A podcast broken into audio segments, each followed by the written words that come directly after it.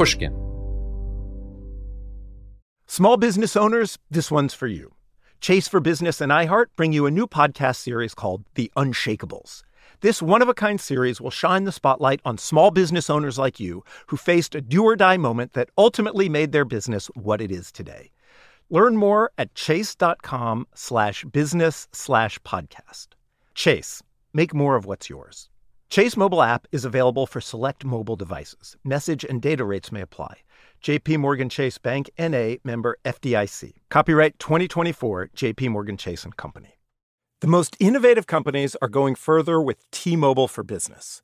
The PGA of America is helping lower scores and elevate fan experiences with AI coaching tools and 5G connected cameras. AAA is getting more drivers back on the road fast with location telematics. And the Las Vegas Grand Prix is powering race day operations with 5G connectivity, giving fans an experience at the speed they deserve. This is accelerating innovation with T-Mobile for Business. Take your business further at tmobile.com/now.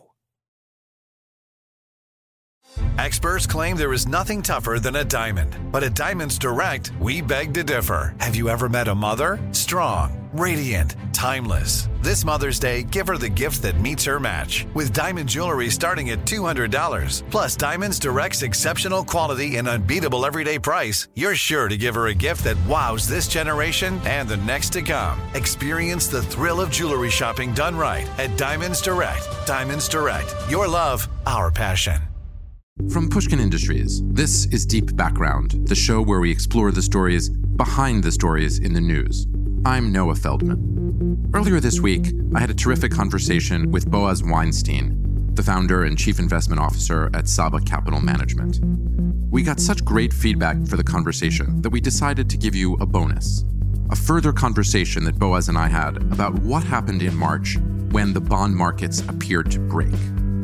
For context, what you should keep in mind is that high yield debt, so called junk bonds, were long thought to be too risky to be held by ordinary investors.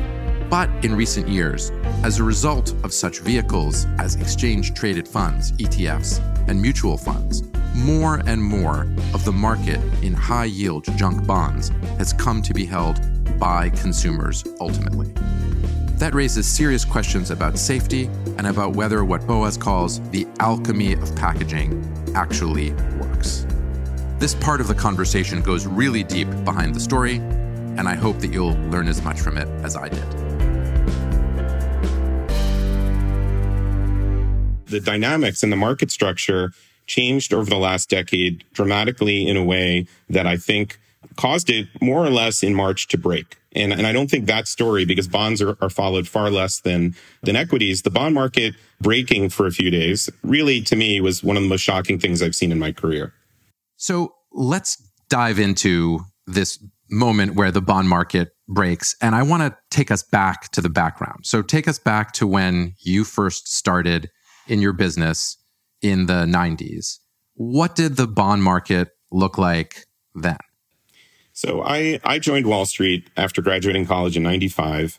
I was very influenced by the book Liar's Poker, actually told by Michael Lewis. Also a Pushkin uh, podcast maker, among many other distinctions. Yeah. You know, in that story, aside from all the humor, is, is the point that the participants in the bond market that worked at these banks, at the time Salomon Brothers or, you know, now Citigroup or Goldman Sachs, they were in their own minds and with the balance sheet given to them by the bank, enormous risk takers and could house risk if it came to them. They could act as a shock absorber. They didn't view themselves as a shock absorber if there were too many sellers. They viewed themselves as the world's greatest experts in junk bonds.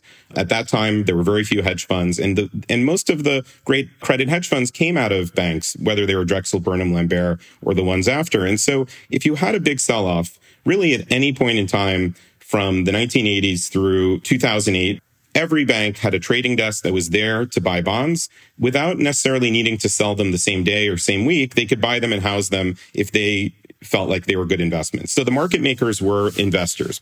And just to clarify that for the civilian, if I'm understanding you correctly, what you're saying is if a moment came where people who held bonds thought, oh boy, it's time for me to get rid of these bonds. They're too risky for me and they're more likely to default. And I'm willing to sell them at a low price. The big investment banks through their trading desks were like, great, we'll buy them from you at a low price. And then we'll just hang on to them till they are more valuable. And then we'll turn around and we'll make money on it. And we can afford to buy them from you low and hold on to them until the time comes to sell them higher. And that effectively wasn't their goal, of course, was to make money. But effectively, that meant that if there was a sudden moment where most people who held this debt said, oh my God, let me sell it, there was someone there to buy it.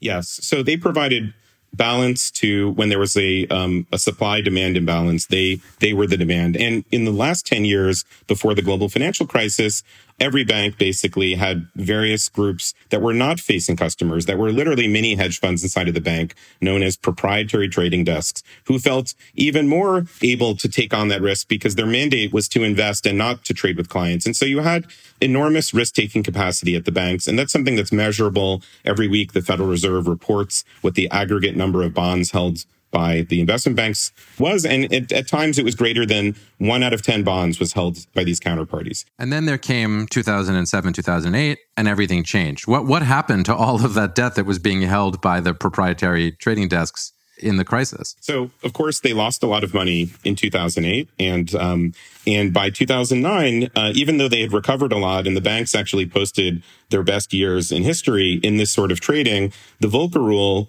basically more or less banished that kind of risk taking, not just by the proprietary traders, but importantly by the market makers. And so if a client wanted to sell and the, the amount was not trivial, the bank was basically, for all intents and purposes, not there to buy it if it didn't have a ready buyer or couldn't find one in short order. And so that really changed one side of the market structure, which was we took away the shock absorber and we took away the risk taking capacity by the banks. Even though, you know, when you think about it, a bank buying the bonds of, let's say, Boeing, a company that's uh, having its own share of troubles right now, if it loses money from doing so, is it that different than the bank losing money for making a loan to Boeing? In both cases, they're supporting Boeing. In the loan case, as a primary lender and in the bond case as a let's say a secondary investor in an actual existing market. But you know aside from audit to be that way the volcker rule though critiqued at the time by you know self-serving banks but they might have had a point we're saying look when clients come to sell and the liquidity is very different than it is in normal times who's going to be there to buy? And so that's one side of the equation. But can i push on that a little bit? So the Volcker rule basically, I mean, I'm oversimplifying it drastically, but it basically said we, the government, do not want big banks to be sitting on a lot of risky investments because it's nice when they make money, but when they don't make money and they're suddenly losing it, everything can go south very, very quickly and bring the financial system with it. If it was an effect of that, maybe even an intended effect of that, that the banks couldn't buy up lots of risky bonds, I mean, that sounds sort of like a good thing rather than a bad thing. Are you describing an unintended consequence, which is that they also couldn't be a buffer? Yeah, you know, maybe the answer is something in the middle, which would have restrained the amount of risk they could take and therefore money they could lose, but would allow them to some degree to be there when, you know, there's 10 sellers for every buyer. You know, that unintended consequence is something that when you, you threw out the baby with the bathwater, you know, you, you lost something there and you don't see it in normal times, but you, you saw it in March. So fast forward now with me to March. You don't have this big buffer. The banks are not capable of buying a lot of bonds when suddenly the prices go down. Suddenly, everyone is panicking because we have a pandemic on our hands.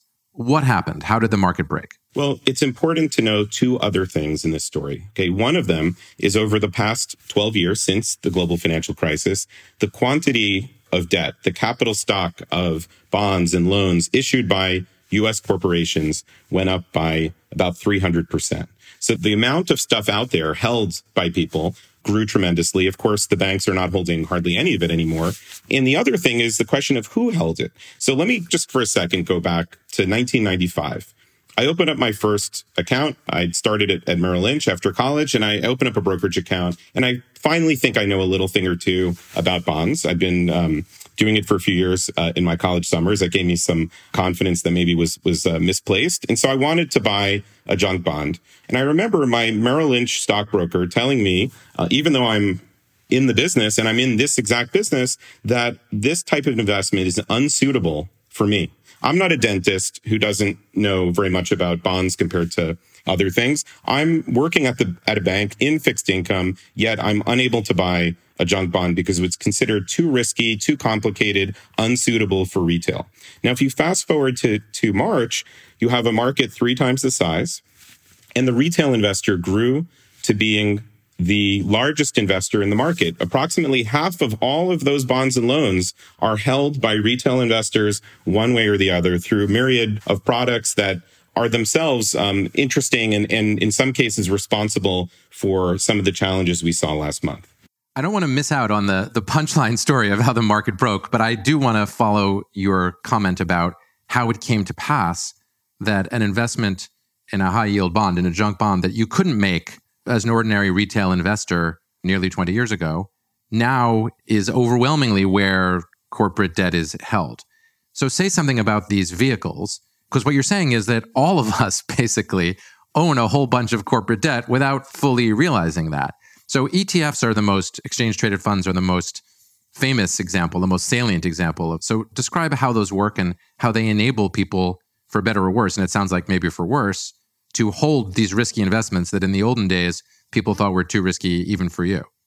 Yes. So prior to 2008, there were almost no ETFs that held junk rated bonds or loans. But what we saw after 08 was incredible demand for yields. Global interest rates were cut. We see negative interest rates in Japan, in Switzerland, in, in lots of places around the world. And there was not enough yield and people needed that to get their fixed income to meet their mortgage payments, whatever it may be. And so there was great demand at a time when stocks seemed like an uncertain investment. The eye popping yields after 2008 the average junk bond yielded more than 15%. And so that led to a rise in products that were also seeing uh, tremendous growth themselves. And so exchange traded funds stand out as the most, um, the most obvious example. But, you know, most people are familiar with mutual funds. The story would be the same in that those funds are special in that they're open ended. They allow investors to exit every business day of the week and they allow them to exit almost in almost every instance at what's called net asset value. Um, and so the exchange traded fund goes, to, it's a share on the New York Stock Exchange that holds a big pool of assets, let's say junk bonds. Okay. And because investors have a hard time accessing that market, you can't just buy a junk bond. Um, it's not on the New York Stock Exchange. It requires, you know, lots of special knowledge about how to execute in, in what's called an over the counter market. So ETFs were seen really as an incredible opportunity. You can give investors one stop shopping where they get access to hundreds of bonds at the same time, um, whether they were carefully selected by a manager actively managing them or they represented an index like the Dow Jones or the S&P. The growth in that space was enormous. And at the same time, it was also growing tremendously for equities. The problem is that equities are highly liquid investments and ETFs that are promising investors they can get out the same day and are liquid in that they are trading with a difference between the price where you could buy or sell being just a penny are holding things that are highly illiquid that at times have a, a, difference between where you could buy and sell at a dollar. And so it raises this question, was this financial alchemy? Did somehow the ETF and the mutual fund being a daily liquidity product, did it solve this illiquidity problem? Did it allow investors to get in and out seamlessly, whereas they were unable to before? And of course, from the standpoint of financial engineering, what you want is alchemy, right? You want it to work. You want to say, well, here is this ordinarily somewhat illiquid asset, corporate debt, or sometimes illiquid asset, but we want ordinary people to be able to get access to this high risk debt because they then they can get high yields. So if we bundle it in this way, then we can solve the problem somewhat magically. And it sounds like what you're saying is the magic didn't fully work and that it really didn't fully work in March when the market broke. So maybe that brings us to the crucial moment in March. What happened? Yes. So the magic doesn't work if there aren't enough buyers for every seller. So if there is a seller of this ETF and there's a buyer of the ETF, no animals were harmed in the filming of this movie. No bonds need to be traded. People can trade the shares of the ETF back and forth, back and forth without any bonds being traded. And it's very important to understand that. But at the moment where there's 10 sellers for every buyer, and maybe it was 100, which is what happens with retail investors. Retail investors are so pro-cyclical in their behavior. They sell when the market is falling as a group and they buy when the market is rising. And when they all headed for the exit, in March, there weren't enough new buyers willing to buy. So then what happens? So what happened was there's a mechanism in ETF meant to make this alchemy work, which is if ever there's too many sellers, you can just redeem your shares back to the market maker, back to the the institution that's overseeing this box, this pool, and they'll go and sell the bonds and they'll give you back your net asset value. So if, if ever there are not enough buyers, they can go and sell bonds and take the cash from those sales and give you back your money. But the problem is that the bond market had frozen. It froze for the reasons we've already discussed. And there was just, there were no legitimately close bids for taking that risk near where the price of, of those shares were. And so we saw a degradation in the price of ETFs way beyond what the underlying bonds would suggest. And so if you invested a dollar and the pool was worth a dollar, just to put numbers on it, in the biggest ETFs, we saw an extra loss on top of the normal loss of 5% um, on some days in March. And in some smaller ETFs, we saw losses of 20 to 25% on top of what you lost for the COVID related market sell off. And so what happened was basically the market makers stepped back and said, we're not going to buy these ETFs for what they're worth because we can't get what they're worth because that's where the, the mismatch is. We have to give you your money today and it will take us weeks and months and who knows where we'll get out of those bonds. And so ETFs basically broke in March. And I think that's what's led the Fed to take the extraordinary step of buying high yield ETFs and agreeing to. It's, it's, you know, even just saying they would do it restored some confidence, but it was done really to just, to keep the market from breaking further. When that breaking was happening, was there a contractual violation there? I mean, mom and pop believed that they could redeem their ETF and the market maker was refusing to do it. So who bore that loss? I mean, did mom and pop bear that loss or did the market maker have to redeem and just do it at a big haircut? So in the initial trades, the market maker felt like, um, okay, I'll, I'll buy them at NAV, at net asset value. I'll buy them slightly lower. But at some point, they just kept buying them. And when something is for sale, without the, the market maker being able to offload the risk, they'll take a step back. What's supposed to happen is arbitrageurs are supposed to step in and say, I'll buy a dollar for 95 cents. I'll take on these portfolio bonds. I'll sell them myself. But again, in a broken bond market, people didn't have confidence of that. And that's where things really went off the rails. What's the regulatory solution to that? I mean, you could imagine two directions. One is the insurance model that the government will give some insurance, which is de facto what actually happened.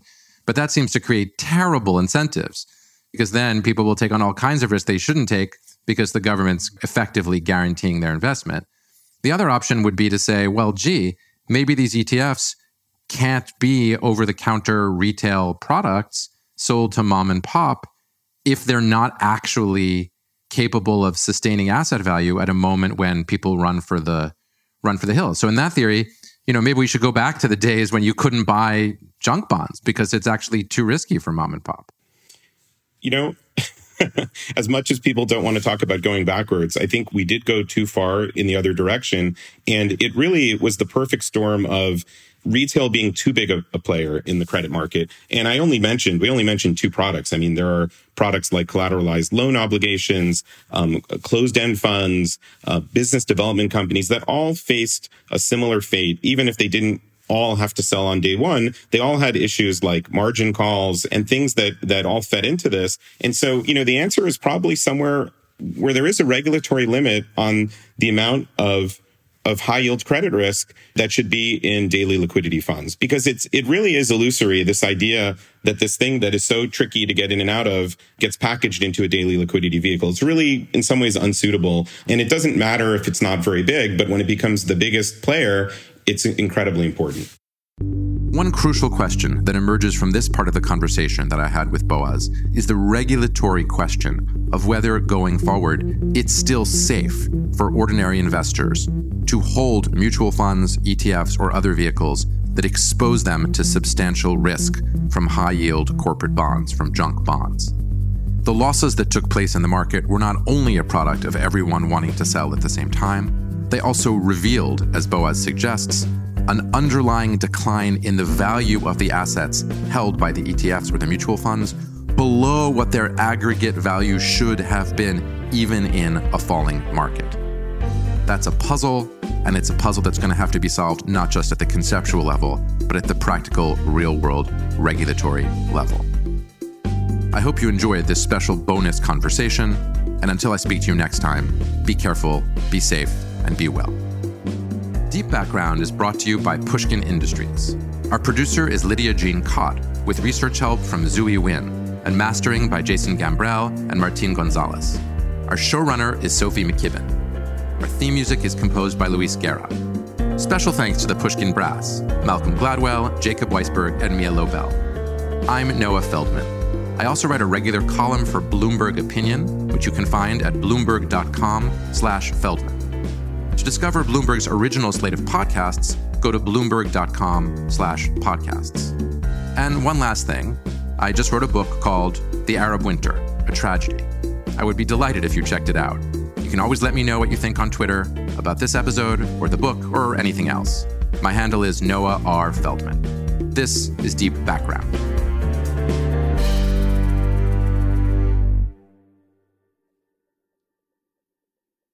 The tradition of breaking tradition continues with the return of the unconventional awards from T Mobile for Business at Mobile World Congress. This is an event that celebrates innovators whose bold actions took their industries to new places. If that sounds like you and you're a T Mobile for Business customer, enter today.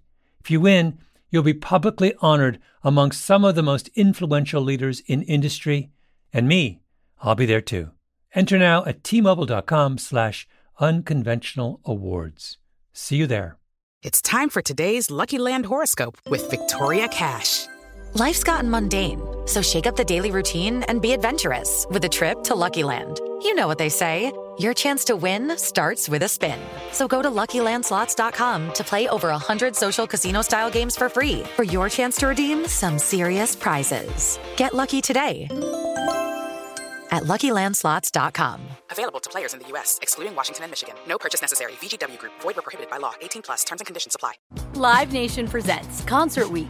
Now through May 14th, get $25 tickets to over 5,000 shows. That's up to 75% off a summer full of your favorite artists like 21 Savage, Alanis Morissette, Cage the Elephant, Celeste Barber, Dierks Bentley, Feid, Hootie and the Blowfish, Janet Jackson, Kidz Bop Kids, Meghan Trainor, Peso Pluma, Sarah McLachlan. Get tickets to more than 5,000 summer shows for just $25. Until now through May 14th. Visit LiveNation.com slash Concert to learn more and plan your summer with Sean Paul, Sum 41, 30 Seconds to Mars, oh, and Two Door Cinema Club.